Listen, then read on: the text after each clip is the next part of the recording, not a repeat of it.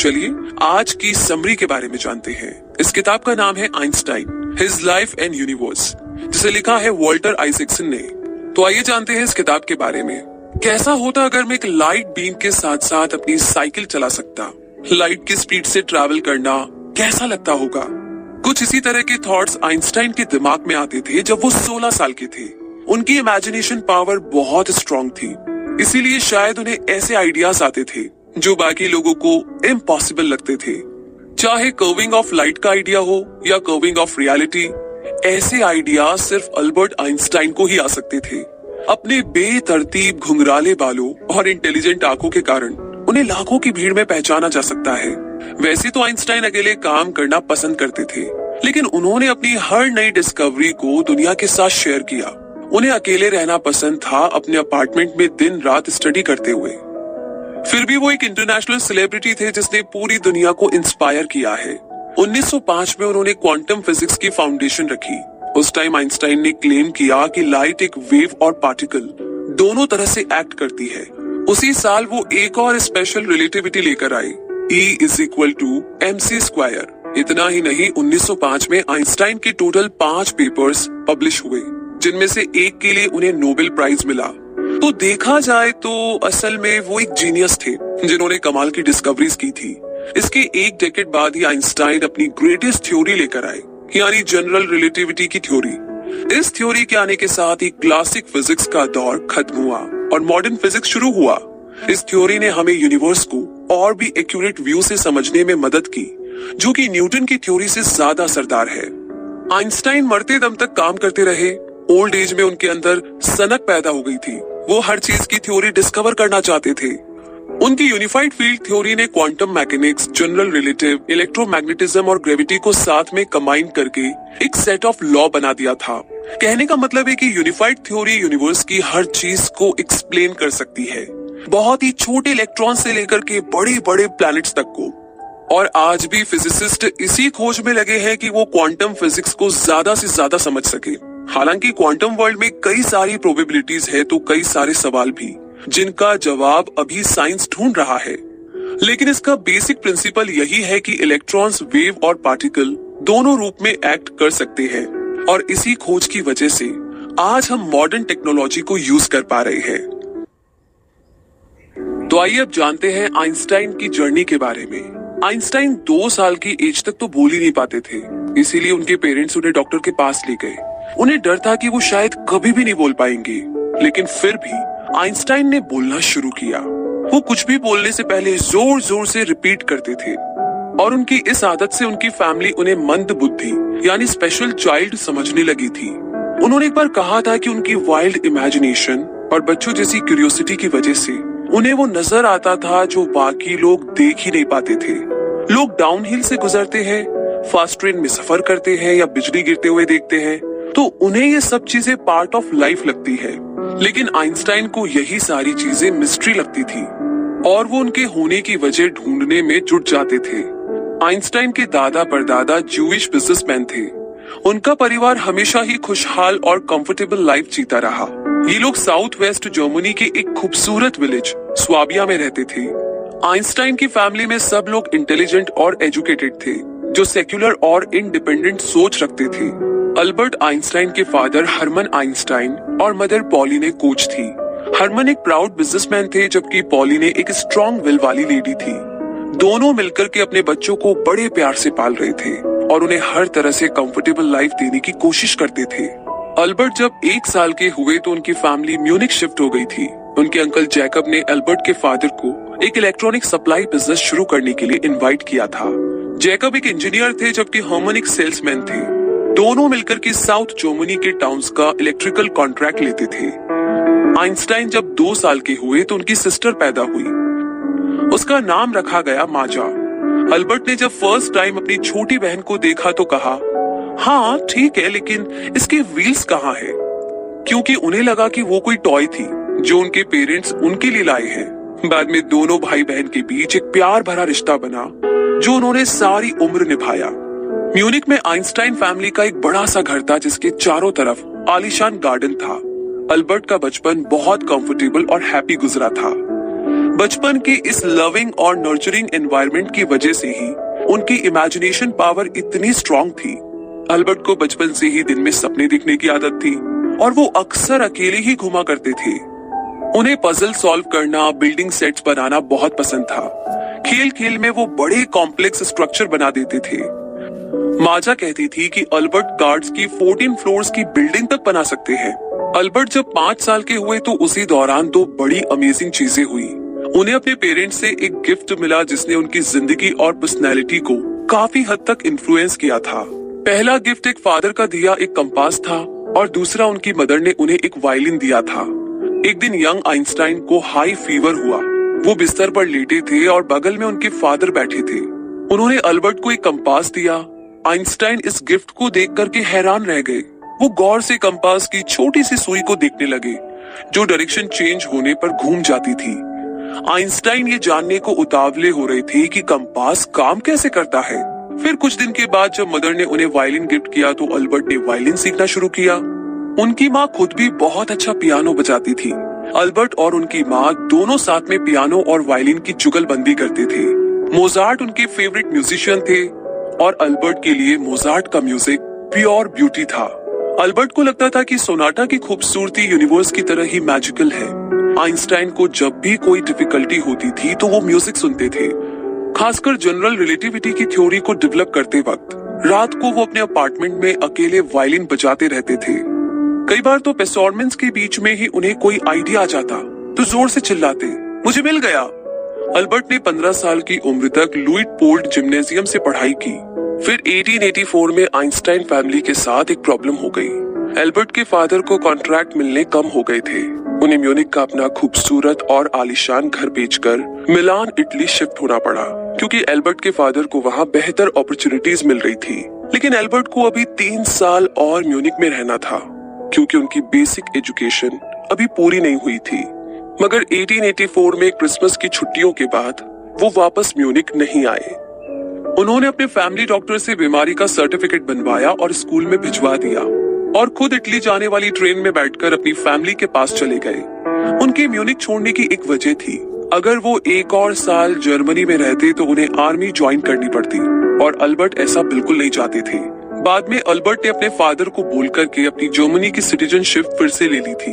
वो Zurich polytechnic में पढ़ना चाहते थे, इसीलिए वो स्विट्जरलैंड चले गए, जहाँ पर उन्होंने साइंस और मैथ का एंट्रेंस एग्ज़ाम तो फ़र्स्ट क्लास में ही पास कर लिया था। लेकिन फ्रेंच पॉलिटिक्स लिटरेचर में बुरी तरह फेल हुए। खैर, बावजूद इसके उन्हें एडमिशन मिल गया था। आगे के सफ़र की बात करें तो अब अल्बर्ट आइंस्टाइन 17 साल के हो चुके थे। वो मैथ और फिजिक्स की स्पेशल क्लासेस अटेंड करते थे। ज्यूरिक में उनकी मदर के रिलेटिव्स थे जो अल्बर्ट का ध्यान रखते थे। उन्हें हंड्रेड स्विस फ्रैंक्स का मंथली पॉकेट मनी मिलता था, जिसमें से अल्बर्ट अपनी स्टूडेंट लॉजिंग का खर्च उठाते थे। वो हर महीने ट्वेंटी फ्रैंक सेविंग करते थे, ताकि वो एक स्विस सिटीजन बन सके। ज्यूरिक पॉलिटेक्निक में उनके साथ सबसे इम्पोर्टेंट बात ये हुई कि वो यहाँ पर अपनी फ्यूचर वाइफ से मिले, मिलेवा मैरिक, जो एक प्राउड सर्बियन फार्मर की बेटी थी। उसके फादर ने उसे फिजिक्स और मैथ पढ़ने के लिए भेजा था। मिलेवा ने टॉप कॉम्पिटिटिव स्कूल्स में एडमिशन लिया था। 21 साल की उम्र तक मिलेवा ने ज्यूरिक पॉलिटेक्निक से पढ़ाई की। आइंस्टाइन की क्लास में वो अकेली लड़की थी। साथ पढ़ते हुए अल्बर्ट और मिलेवा को एक दूसरे से प्यार हो गया। दोनों ने एक दूसरे को कई सारे लेटर्स लिखे। इन लेटर्स में दोनों साइंस और एक दूसरे के लिए अपने प्यार का इजहार करते थे। दोनों साथ मिलकर के किताबें पढ़ते। और लेक्चर डिस्कस करते थे। हालाँकि अल्बर्ट की माँ को मिलेवा पसंद नहीं आई। वो स्मार्ट तो थी, लेकिन बाकी लड़कियों जैसी कॉमन नहीं थी। लेकिन अल्बर्ट मिलेवा को दिलो जान से चाहते थे। वो उसे प्यार से डॉली और माई वाइल्ड लिटिल रास्कल बोलते थे। मिलेवा ने भी उनका एक निकनेम रखा था, जॉनी। और वो उन्हें my wicked little sweetheart बोलती थी। 1890 में आइंस्टाइन की ग्रेजुएशन कंप्लीट हुई। हालाँकि वो अपने टीचर्स के फेवरेट स्टूडेंट नहीं थे। फिर भी उन्हें टॉप मार्क्स मिले थे। लेकिन लो ग्रेड की वजह से मिलेवा पास नहीं कर पाई थी। लेकिन उसने प्रॉमिस किया कि वो आगे पढ़ाई कंटिन्यू रखेगी। तो फिर आगे ग्रेजुएशन के दो साल बाद अल्बर्ट जॉब की तलाश में जुट गए। जूरिक पॉलिटेक्निक में उनके प्रोफेसर ने उन्हें अपना असिस्टेंट बनाने से मना कर दिया था। अल्बर्ट कितने जीनियस है, ये तो वो जानते थे। लेकिन उनके रिबेलियस बिहेवियर को वो भूले नहीं थे। और अपनी इसी आदत के चलते अल्बर्ट को इंस्टीट्यूशन में जॉब नहीं मिल पाई। अल्बर्ट ने सोचा, जब तक जॉब नहीं मिलती है तो कुछ और कर लेते हैं। इसीलिए वो ट्यूशन पढ़ाने लगे। और फाइनली उन्हें अपनी स्विच सिटीजनशिप भी मिल गई थी। और अब आगे 1901 के समर के दिनों में, मिलेवा और आइंस्टाइन ने कोमो विलेज में एक रोमांटिक वेकेशन लिया। वहाँ घूमने के लिए खूबसूरत मेंशन थे और वो लोग पहाड़ों में हाइकिंग के लिए भी गए। इस वेकेशन के दौरान मिलेवा प्रेग्नेंट हो गई थी। मिलेवा को लिखे अपने लेटर्स में वो हमेशा यही प्रॉमिस करते थे कि वो जल्दी ही कोई अच्छी जॉब ढूंढ लेंगे। ताकि वो शादी करके घर बसा सके। लेकिन आइंस्टाइन को एक परमानेंट जॉब ढूँढने में काफ़ी टाइम लग गया था। इसी बीच मिलेवा ने दोबारा से ग्रेजुएशन के एग्ज़ाम दिए, मगर इस बार भी वो फेल हो गई थी। वो अपने पेरेंट्स के पास वापस नोवी सेट चली आई। अपने पेरेंट्स के घर पर मिलेवा ने एक बेटी को जन्म दिया, जिसका नाम उसने लिए सेल रखा। अल्बर्ट अभी भी उसे लेटर्स भेजते थे, लेकिन वो उससे मिलने कभी नोवी सेट नहीं गए। बाद में लियसेल के साथ क्या हुआ, ये आज भी एक मिस्ट्री है। ऐसा कहा जाता है कि उसे मिलेवा की बेस्ट फ्रेंड ने गोद ले लिया था। लेकिन ये भी माना जाता है कि तीन साल की उम्र में स्कारलेट फीवर से उसकी डेथ हो गई थी। मिलेवा अकेली ही ज्यूरिक लौट आई। 1903 में अल्बर्ट और मिलेवा ने शादी कर ली। उन्होंने अपने दो फ्रेंड्स की विटनेस में कोर्ट मैरिज की थी और 1904 में हैंस अल्बर्ट आइंस्टाइन का जन्म हुआ। मिलेवा और अल्बर्ट का पहला बेटा, जिसने उनके रिश्ते में फिर से खुशियाँ लौटा दी थी। 1910 में उनका दूसरा बेटा एडवर्ड पैदा हुआ। एडवर्ड के होने के कुछ टाइम बाद ही एल्बर्ट और मिलेवा का डिवोर्स हो गया। हैंस अल्बर्ट बड़ा होकर के इंजीनियर बना, जबकि अल्बर्ट के छोटे बेटे एडवर्ड को एक्सट्रीम मेंटल इलनेस की प्रॉब्लम थी। वो अपनी सारी उम्र मेंटल हॉस्पिटल में रहा। और आगे बात करें आइंस्टाइन की ज़िंदगी में मिरेकल्स की तो the miracle year quanta and molecules ये बात है 1905 की। किसी ने आइंस्टाइन को कहा कि उनकी थर्ड क्लास पेटेंट क्लर्क की जॉब बहुत बोरिंग है। स्विस पेटेंट ऑफ़िस में इस जॉब का स्टैंडर्ड सबसे कम माना जाता था। लेकिन इसके बावजूद अल्बर्ट जॉब करते रहे और एक साल के बाद उन्हें परमानेंट कर दिया गया। शायद उनकी इसी स्लो गोइंग जॉब की वजह से उन्हें चीज़ों के बारे में और गहराई से सोचने का टाइम मिल जाता था। तो कुल मिलाकर के 1905 ये साल आइंस्टाइन के लिए काफ़ी प्रोडक्टिव साल रहा। कई डेकेट्स तक लोग यही मानते रहे कि सर आइजक न्यूटन का क्लासिक फिजिक्स साइंस की दुनिया की अल्टीमेट सच है। पेड़ से गिरते सेब से लेकर मून की ऑर्बिटिंग तक, हर चीज़ का reason law of force mass motion और ग्रेविटी को माना जाता था। न्यूटन के हिसाब से हर चीज़ के होने की एक वजह है जिसे एक्सप्लेन किया जा सकता है। 1905 में आइंस्टाइन ने अपने दोस्त कॉनराड हबिच को पाँच पेपर लिखे, लेकिन उन्हें क्या मालूम था कि उनके ये लेटर्स साइंस की दुनिया ही चेंज कर देंगे? इस टाइम क्वांटा और रिलेटिविटी के उनके आइडियाज़ पर बहुत से सवाल उठाए गए। इसी वजह से आइंस्टाइन ने मॉलिक्यूल साइज़ पर लिखे अपने पेपर्स को अपनी डॉक्टरेट थीसिस के लिए चूज़ किया। हबिट्स को भेजा उनका first paper property of light पर था। इस पेपर में उन्होंने लिखा कि लाइट एक वेव और स्ट्रीम ऑफ़ पार्टिकल दोनों तरह से एक्ट कर सकती है, और इन छोटे छोटे पार्टिकल्स को क्वांटा बोलते हैं। उनका दूसरा पेपर मॉलिक्यूल्स के साइज़ पर था। आइंस्टाइन ने डिस्कवरी की थी कि इक्वल वॉल्यूम की गैस को अगर थोड़े टेम्परेचर और प्रेशर के साथ सेट किया जाए तो हम उसके अंदर के मॉलिक्यूल्स का पता लगा सकते हैं। और आइंस्टाइन पहले साइंटिस्ट थे जिन्होंने लिक्विड के मॉलिक्यूल्स के बारे में थ्योरी डिस्कवर की। एक कप में अगर खूब सारी चीनी घोली जाए तो वो शुगर सिरप बन जाएगा, और उसमें आप और चीनी नहीं घोल सकते। आइंस्टाइन को यहीं से आइडिया आया, और उन्होंने लिक्विड मॉलिक्यूल्स का इक्वेशन निकाला। उनका थर्ड पेपर ब्रोनियन मोशन के बारे में था। अगर किसी लिक्विड को माइक्रोस्कोप के नीचे रखेंगे तो हमें उसमें बहुत छोटे छोटे पार्टिकल्स हिलते डुलते दिखाई देंगे, जिन्हें मॉलिक्यूल्स बोलते हैं। आइंस्टाइन ने एक्सप्लेन किया कि ये नन्हे पार्टिकल्स आपस में टकराने की वजह से लगातार हिलते रहते हैं।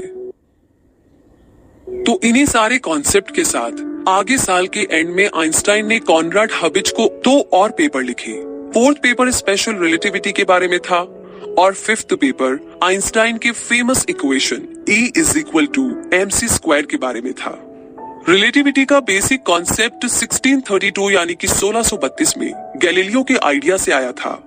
क्योंकि गैलीलियो ने कॉपरनिकस के आइडिया को सपोर्ट किया था। पहले के साइंटिस्ट सोचते थे कि अर्थ यूनिवर्स के सेंटर में है और बाकी के प्लैनेट्स इसके चारों तरफ़ घूमते हैं। साइंटिस्ट ये बहस करते थे आर्ग्यू करते थे कि अगर धरती वाकई में घूम रही है, जैसा कि कॉपर निकस ने कहा था तो हमें क्यों नहीं पता चलता? और यहीं पर गैलीलियो और उसकी रिलेटिविटी का कॉन्सेप्ट काम आता है। हम अर्थ की मूवमेंट इसीलिए नहीं फील कर पाते क्योंकि ये लगातार घूमती है। बिल्कुल ऐसे ही जैसे हम किसी स्मूथ सेलिंग शिप में ट्रैवल करते हैं। और हमें पता ही नहीं चलता कि शिप चल रहा है राइट तो गैलीलियो ने कहा था कि जब आप कैबिन के अंदर जाते हो तो आपको शिप की स्लो मूवमेंट फील नहीं होती। आप बिल्कुल अपने घर जैसा फील करते हैं। आपको पता है कि शिप चल रहा है लेकिन फील नहीं कर पाते। चाहे तो आप कैबिन में कोई आवर ग्लास रख लो या फ़िश बाउल गोल्ड फ़िश अपने बाउल में आराम से स्विम करती रहेगी और आवर ग्लास का सेंट स्लो मोशन में गिरता रहेगा। इसीलिए जब कोई चीज़ लगातार मूव करती है तो वो एक तरह से रेस्ट मूड में होती है। तो इस तरीके से हम ये नहीं बोल सकते कि कौन सी ऑब्जेक्ट मूव कर रही है, क्योंकि दोनों एक दूसरे के अगेंस्ट मूव कर रही है। आइंस्टाइन ने रिलेटिविटी की स्पेशल थ्योरी डिस्कवर की थी और ये थ्योरी इसलिए स्पेशल थी क्योंकि ये थ्योरी सिर्फ़ कांस्टेंट मूविंग ऑब्जेक्ट्स पर ही अप्लाई होती है। इसीलिए आइंस्टाइन ने इसे समझाने के लिए एक मूविंग ट्रेन का एग्ज़ाम्पल दिया। मान लीजिए कि आप किसी ट्रेन के प्लेटफॉर्म पर खड़े हैं। ट्रेन जब चलती है तो आपको उसके अंदर बैठे पैसेंजर्स मूव करते दिखाई देते हैं। लेकिन उन पैसेंजर्स को आप और प्लेटफॉर्म की बाकी चीज़ें पीछे की तरफ़ मूव करती दिखती है। अब सोचिए कि आप अभी तक प्लेटफॉर्म पर खड़े हैं। आप दोनों पॉइंट्स के सेंटर में हैं, पॉइंट ए और पॉइंट बी। तभी दोनों पॉइंट पर लाइटनिंग स्ट्राइक करती है। अब क्योंकि आप दोनों पॉइंट्स के एग्जैक्ट बीच में खड़े हैं तो आपको वो लाइटनिंग दोनों पॉइंट्स पर एग्जैक्ट सेम टाइम पर स्ट्राइक करती हुई नज़र आएगी। लेकिन पॉइंट ए के पास वाली ट्रेन में जो पैसेंजर होगा, उसे पॉइंट ए पर पॉइंट बी से पहले लाइटनिंग गिरती नज़र आएगी। इसी तरह जो पैसेंजर पॉइंट बी के पास होगा, उसे पहले पॉइंट बी पर लाइटनिंग नज़र आएगी। इसीलिए इसमें रॉन्ग या राइट आंसर नहीं है। प्लेटफॉर्म से आपको और ट्रेन से उन दोनों पैसेंजर्स को लाइटनिंग अलग अलग टाइम पर दिखाई देगी। क्योंकि हर किसी का डिफरेंट पर्सपेक्टिव है। तो आपको क्या लगता है, कौन से पॉइंट पर पहले लाइटनिंग हुई होगी? पॉइंट ए या पॉइंट बी और इस तरह आइंस्टाइन ने कंक्लूजन निकाला कि टाइम भी एक रिलेटिव चीज़ है। न्यूटन ने ये डिस्कवरी बहुत पहले कर ली थी कि टाइम और स्पेस एब्सोल्यूट है। लेकिन बाकी साइंटिस्ट को इस आइडिया में लूप होल नज़र आ रहा था। रिलेटिविटी का स्पेशल आइडिया डिस्कवर करने के 10 साल बाद आइंस्टाइन ने general theory of relativity publish की। इसमें उन्होंने ग्रेविटी की थ्योरी और एक्सिलरेटेड मोशन भी ऐड किया। इसी बीच उन्होंने हबिच को अपना फिफ्थ और फाइनल पेपर भेजा, जो कि उनका फ़ेमस फॉर्मूला है। रिलेटिविटी की थ्योरी से ही आइंस्टाइन ने E is equal to M C square का फॉर्मूला निकाला था। किसी ऑब्जेक्ट की एनर्जी उसके मास के इक्वल होती है, जिसे square of speed of light से मल्टीप्लाई किया जाता है। स्पीड ऑफ़ लाइट अपने आप में एक बड़ा नंबर होता है। इसीलिए अगर आपके पास एक किशमिश के दाने जितना एनर्जी सोर्स है तो उसमें न्यूयॉर्क की एक दिन की इलेक्ट्रिसिटी नीड पूरी की जा सकती है। लेकिन आइंस्टाइन को ये नहीं पता था कि फ्यूचर में उनके इस फॉर्मूले से एटम बॉम्ब बनेगा। Atomic bomb world war two में यूज़ हुए थे, जिसने नागासाकी और हिरोशिमा को पूरी तरह बर्बाद कर दिया था। ये एटॉमिक बॉम्ब इतने डेडली थे कि महीनों बाद भी इसकी लाइट रेडिएशन से ही हज़ारों लोग मारे गए थे। तो स्पेशल रिलेटिविटी सिर्फ़ उन्हीं ऑब्जेक्ट्स पर अप्लाई होती है जो लगातार स्पीड से चलती है। लेकिन जल्द ही आइंस्टाइन समझ गए थे कि सिर्फ़ यही काफ़ी नहीं है। एक थ्योरी उन ऑब्जेक्ट्स के लिए भी होनी चाहिए जो बहुत ही स्पीड में चलती है। जनरल रिलेटिविटी से पहले साइंटिस्ट मानते थे कि स्पेस ऑफ़ टाइम एक दूसरे से अलग है और ग्रेविटी सिर्फ़ एम यानी कि खाली स्पेस पर काम करती है। क्योंकि न्यूटन ने इसी तरह यूनिवर्स को एक्सप्लेन किया था। उनका law of motion idea of relativity के साथ साथ चलता है। हालाँकि आइंस्टाइन की डिस्कवरी से साइंस की दुनिया में काफ़ी सारे चेंजेस आए।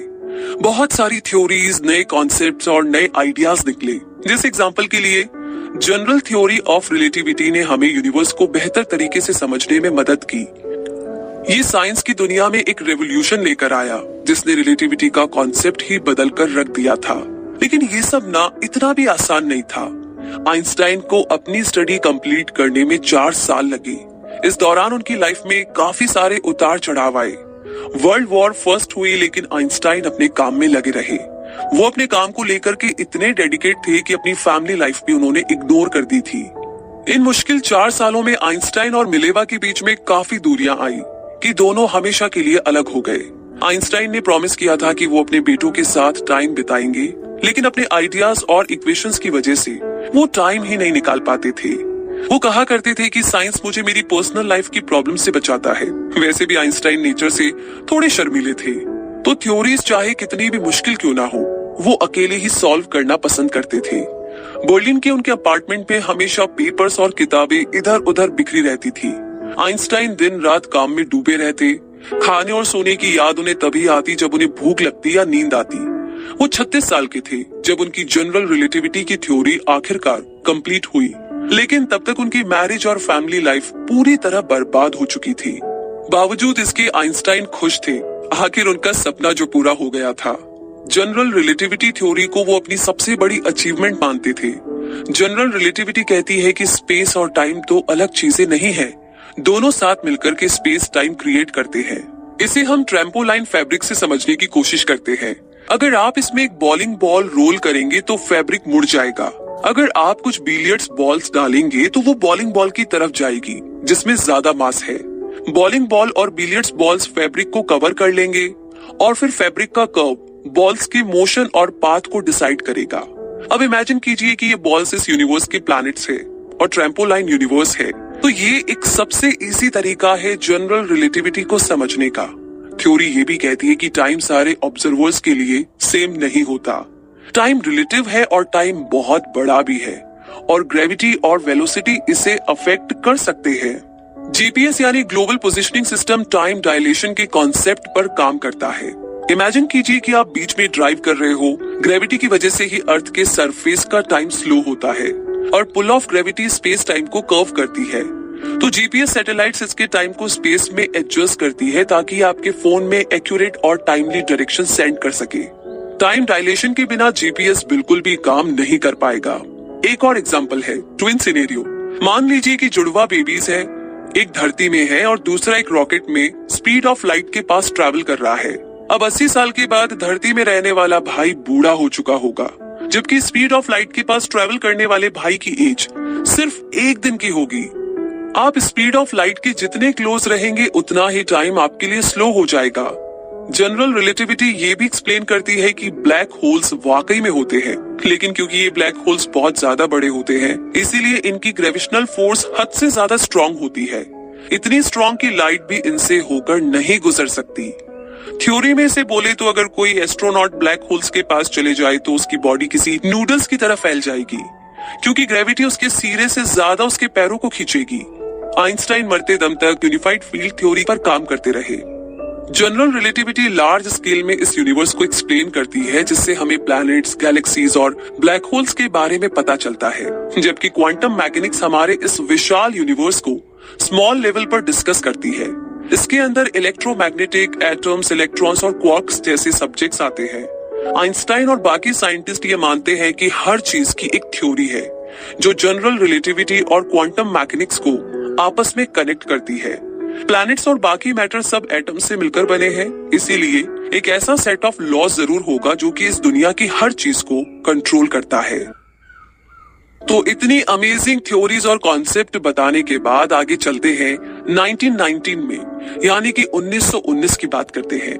बर्लिन में रहने के दौरान आइंस्टाइन की मुलाकात एल्सा से दोबारा हुई, जो उनकी फ़र्स्ट कज़न थी, और जिससे वो बचपन में मिले थे।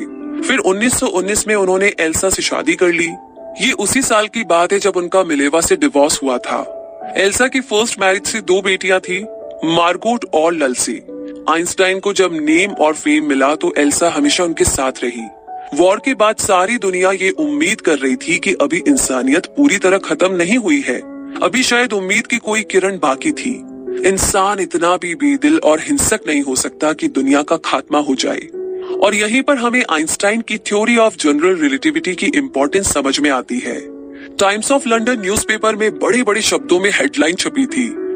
Revolution in science new theory of the universe Newtonian idea overthrown press को मालूम था कि लोगों को अब एक नया इंटरनेशनल सेलिब्रिटी चाहिए। अब आइंस्टाइन कोई टिपिकल साइंटिस्ट तो थे नहीं।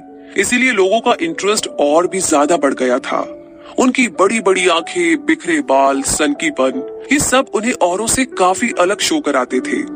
वो भी चालीस के ही थे। और सबसे बढ़कर ये कि उन्हें खुद स्पॉटलाइट में रहना काफ़ी पसंद था।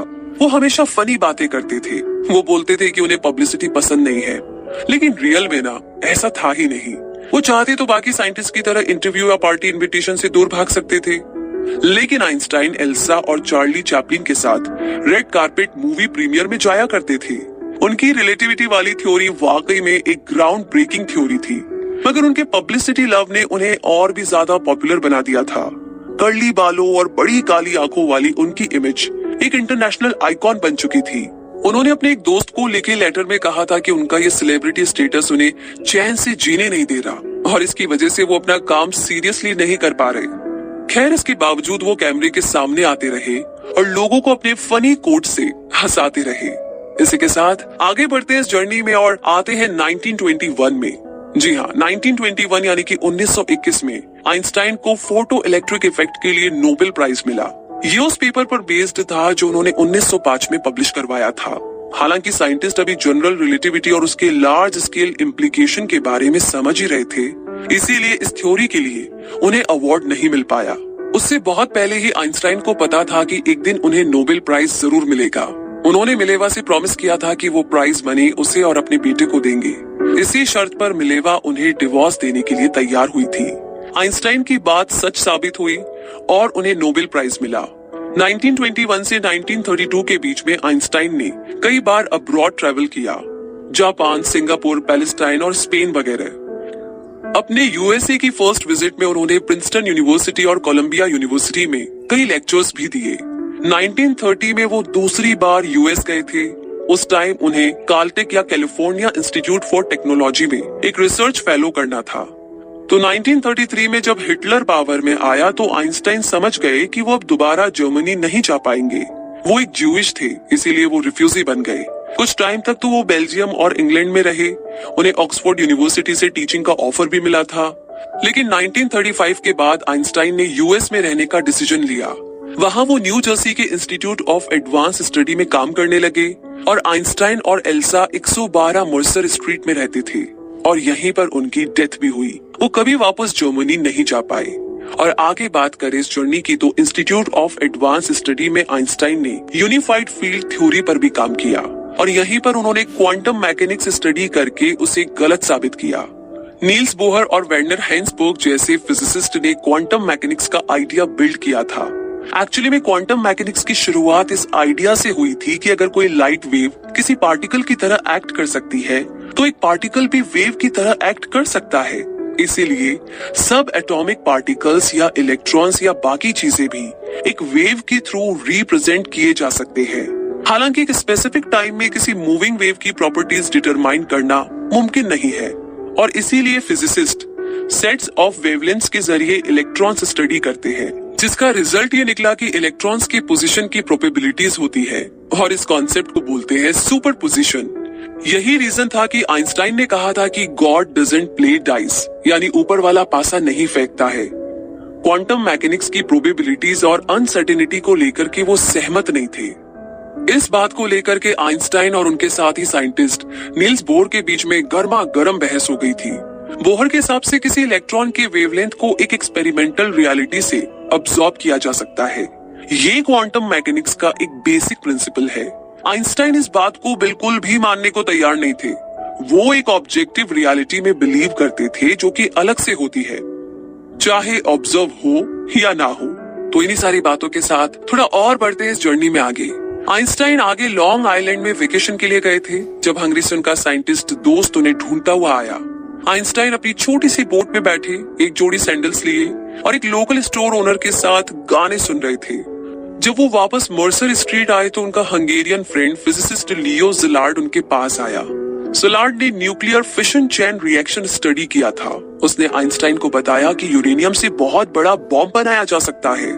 पर सलार्ड को डर था कि जर्मनी को अगर यूरेनियम मिल जाए तो वो उससे बॉम्ब बनाकर सारी दुनिया को उड़ा देगा। आइंस्टाइन को सिचुएशन वाकई में सीरियस लगी और उन्होंने डिसाइड किया कि उन्हें कुछ करना पड़ेगा।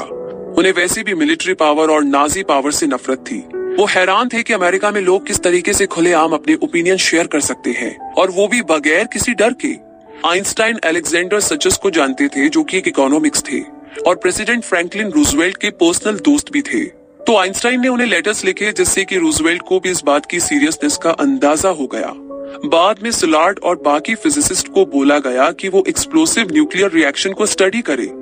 6 अगस्त 1945 के दिन, आइंस्टाइन सरनक लेक में दोपहर की नींद ले रहे थे। ये कॉटेज उन्होंने समर के लिए रेंट पर ली थी। जब वो चाय पीने उठे तो उनकी पर्सनल असिस्टेंट हेलेन ड्यूक्स ने उन्हें हिरोशिमा में एटॉमिक बॉम्ब गिराए जाने की खबर दी। आइंस्टाइन की मुँह से सिर्फ़ इतना निकला ओ माय गॉड तीन दिन बाद एक दूसरा एटॉमिक बॉम्ब अटैक नागासाकी पर हुआ। फिर किसी तरह सिलार्ड और बाकी हंगेरियन फिजिसिस्ट को बोला गया कि वो लोग हिटलर की नाजी पावर के डिफेंस में एटॉमिक बॉम्ब बनाए। मार्च 1945 में सलार्ड ने दोबारा आइंस्टाइन के पास आकर के अपना कंसर्न शेयर किया। इस बार जर्मनी बाकी देशों की आर्मी से हार रही थी। सलार्ड को यकीन था कि नाजिस अब दोबारा एटॉमिक बॉम्ब नहीं बना पाएँगे। तो फिर अमेरिकन मिलिट्री क्यों मैनहट्टन प्रोजेक्ट में इतनी इंटरेस्टेड थी? 1945 में सलार्ड और बाकी के साइंटिस्ट ने न्यू प्रेसिडेंट हैरी ट्रूमैन को न्यूक्लियर वेपन्स यूज़ ना करने के लिए वार्निंग दी। लेकिन फिर एक ऐसा वाक्य हुआ जिसने इंसानियत को शर्मसार कर दिया था। टाइम मैगजीन ने अपने फ्रंट कवर में आइंस्टाइन को father of atomic bomb declare कर दिया था। पहले उसने गवर्नमेंट रिसर्च की और फिर equation E is equal to M C square create किया, जो कि न्यूक्लियर बॉम्ब में यूज़ किया गया था। आइंस्टाइन की लाइफ का ये टर्निंग पॉइंट था। जो लाखों लोगों के लिए हीरो था, वो एक पल में ही विलन बन गया था। इससे अच्छा और क्या हो सकता था कि इस सारी तबाही की ज़िम्मेदारी एक जर्मन फिजिसिस्ट के सर डाल दी जाए। लेकिन वही आइंस्टाइन थे जो इन सबसे बेखबर अपनी गर्मी की छुट्टी और चाय के मज़े ले रहे थे। तो आइंस्टाइन की इस जर्नी के आखिरी पड़ाव की बात करें, अपने पिछहत्तरवे साल में आइंस्टाइन को पेट में अनयूरिज्म की बीमारी हो गई थी। उनको जानलेवा पेट दर्द रहने लगा था। लेकिन वो फिर भी डेली इंस्टीट्यूट आते थे। उनकी थ्योरी ऑफ़ एवरीथिंग की खोज अभी भी जारी थी। वो अपने ब्लैक बोर्ड को इक्वेशन से भर देते थे। हर रोज वो एक न्यू अप्रोच के साथ अपनी थ्योरी पर काम करते। लेकिन कहीं ना कहीं कुछ कमी रह जाती और वापस स्टार्टिंग पॉइंट पर आकर के अटक जाते थे। साथ ही क्वांटम मैकेनिक्स भी उनके दिमाग में घूमता रहता था। लेकिन एक बात को लेकर के आइंस्टाइन श्योर थे कि कहीं ना कहीं एक ऐसी रियलिटी ज़रूर है, जो ऑब्जर्वर से अलग है। ये तो खैर वो भी मानते थे कि वो बड़े जिद्दी है, इतनी आसानी से हार मानने वालों में नहीं थे। इसीलिए तो वो क्वांटम मैकेनिक्स को रिलेटिविटी के साथ कनेक्ट करने का कोई मेथड ढूंढ रहे थे। एक दिन सुबह, आइंस्टाइन जब इंस्टीट्यूट आए तो उन्हें पेट में भयंकर दर्द उठा। सब कुछ ठीक तो है उनके रिसर्च असिस्टेंट ने उनसे पूछा। इस पर आइंस्टाइन ने जवाब दिया कि सब कुछ ठीक है, लेकिन मैं नहीं। अगले दिन डॉक्टर ने उन्हें ऑपरेशन के लिए बोला। एक सर्जन था जो शायद उनके अन्यूरिज्म का इलाज कर सकता था, लेकिन आइंस्टाइन ने एकदम मना कर दिया। उन्होंने कहा कि वो अपनी लाइफ आर्टिफिशियल तरीके से जीने की बजाय मरना पसंद करेंगे। उन्हें जो करना था वो कर चुके हैं। अब उनका इस दुनिया से जाने का वक्त आ गया है। उन्हें तुरंत हॉस्पिटल ले गए और संडे के दिन सुबह आइंस्टाइन ने अपने पर्सनल असिस्टेंट को अपना चश्मा, पेंसिल्स और पेपर लाने को बोला। उन्हें थोड़ा बेटर फील हो रहा था, इसीलिए वो कुछ कैलकुलेशंस करना चाहते थे। जितनी देर वो काम कर सकते थे, उन्होंने किया। उसके बाद जब दर्द बर्दाश्त नहीं हुआ तो वो सोने चले गए। और मंडे 18 अप्रैल 1955 को, करीब एक बजे आइंस्टाइन छिहत्तर साल की उम्र में हमेशा हमेशा के लिए इस दुनिया को अलविदा कह गए। उनके डेथ बेड के पास 12 पेजेस इक्वेशन से भरे हुए मिले, जिसमें उन्होंने कई जगह करेक्शंस और क्रॉस आउट्स किया था। और ये पेपर प्रूफ थे इस बात का कि आइंस्टाइन मरते दम तक यूनिफाइड फ़ील्ड थ्योरी का पता लगाने की कोशिश कर रहे थे। और उनकी डेथ के बाद ऑटोनाथन, जो आइंस्टाइन के क्लोज फ्रेंड थे, उनकी मौत से गहरे सदमे में थे। और इसीलिए उन्होंने ये बात नोटिस नहीं की कि जब प्रिंसटन यूनिवर्सिटी के पैथोलॉजिस्ट ने इलेक्ट्रिक सॉ से आइंस्टाइन का स्कल काटकर उनका ब्रेन निकाल लिया था। अगली सुबह प्रिंसटन में फिफ्थ ग्रेड के बच्चे आइंस्टाइन की मौत पर चर्चा कर रहे थे। एक छोटे लड़के ने कहा कि मेरे डैड ने उनका ब्रेन निकाला है।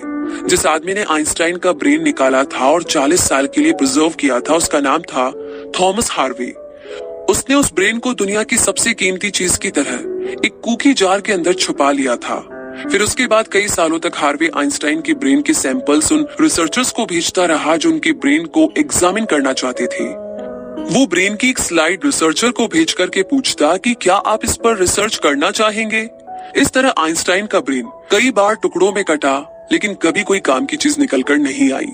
थॉमस हार्वे जब पिचासी साल का हुआ तो उसने डिसाइड किया कि अब वो अपना ये कीमती खजाना किसी को पास कर देगा। वो ब्रेन वाला कुकी जार लेकर के प्रिंसटन यूनिवर्सिटी गया और उसे वहाँ के करंट पैथोलॉजिस्ट के हवाले कर दिया। आइंस्टाइन चाहते थे कि उनकी डेड बॉडी को दफनाने के बजाय जला दिया जाए और राख को चारों तरफ़ बिखेर दिया जाए। बॉडी को दफन करके उसके ऊपर टॉम बनाने का आइडिया उन्हें जरा भी पसंद नहीं था। इसीलिए उनकी मौत के बाद जैसा वो चाहते थे उनकी बॉडी को जला करके राख बिखेर दी गई। रिसेंट ईयर्स में जो रिसर्च हुई, उसमें उनके ब्रेन में नॉर्मल ब्रेन से 17 परसेंट ज़्यादा न्यूरॉन्स पाए गए। उनका कार्पस कोलासुम यानी कि ब्रेन के दोनों पार्ट्स के बीच का फाइबर एवरेज के मुकाबले कहीं ज़्यादा मोटा था। लेकिन अब सवाल ये है कि आइंस्टाइन का ब्रेन पैदाइशी ऐसा था, या उनके लगातार सोचने की वजह से ऐसा बन गया था? ये आप सोचते रहे। लेकिन अब हम आ गए हैं इस समरी के कंक्लूजन पर। आपने इस किताब में अल्बर्ट आइंस्टाइन के बारे में पढ़ा। आपने quanta special relativity, general relativity और equation E is equal to M C square के बारे में पढ़ा। आपने क्वांटम मैकेनिक्स और यूनिफाइड फ़ील्ड थ्योरी के बारे में भी जाना। इसके अलावा भी फिजिक्स की दुनिया में काफ़ी कुछ एक्साइटिंग हो रहा है। एक चीज़ जो हम आइंस्टाइन से सीख सकते हैं, वो है सवाल करना और उन सवालों का जवाब ढूंढना। सीखना और इस यूनिवर्स को समझने की कोशिश करना। हम उनसे अपनी ज़िंदगी को एक मीनिंगफुल वे में जीना सीख सकते हैं।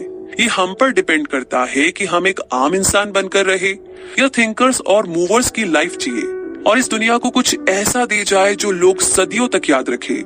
तो ये किताब हमें मौका देती है एक बार और सोचने का, अपनी ज़िंदगी के बारे में, कि हमें अपनी ज़िंदगी के साथ क्या करना है। एंड आई एम श्योर कि इतनी अमेजिंग किताबें और इतने कमाल के लोगों के बारे में जान करके हम कुछ बहुत अच्छा अपनी ज़िंदगी के साथ तो कर ही लेंगे। आई नो लेंगे, लेकिन उसके लिए शुरुआत तो करनी ही पड़ेगी ना। तो चलिए, एक और मौका मिला है डिसाइड कीजिए। ऑल द वेरी बेस्ट और इसी के साथ ये समरी आपको कैसी लगी? प्लीज़ कमेंट बॉक्स में लिख करके ज़रूर शेयर कीजिए।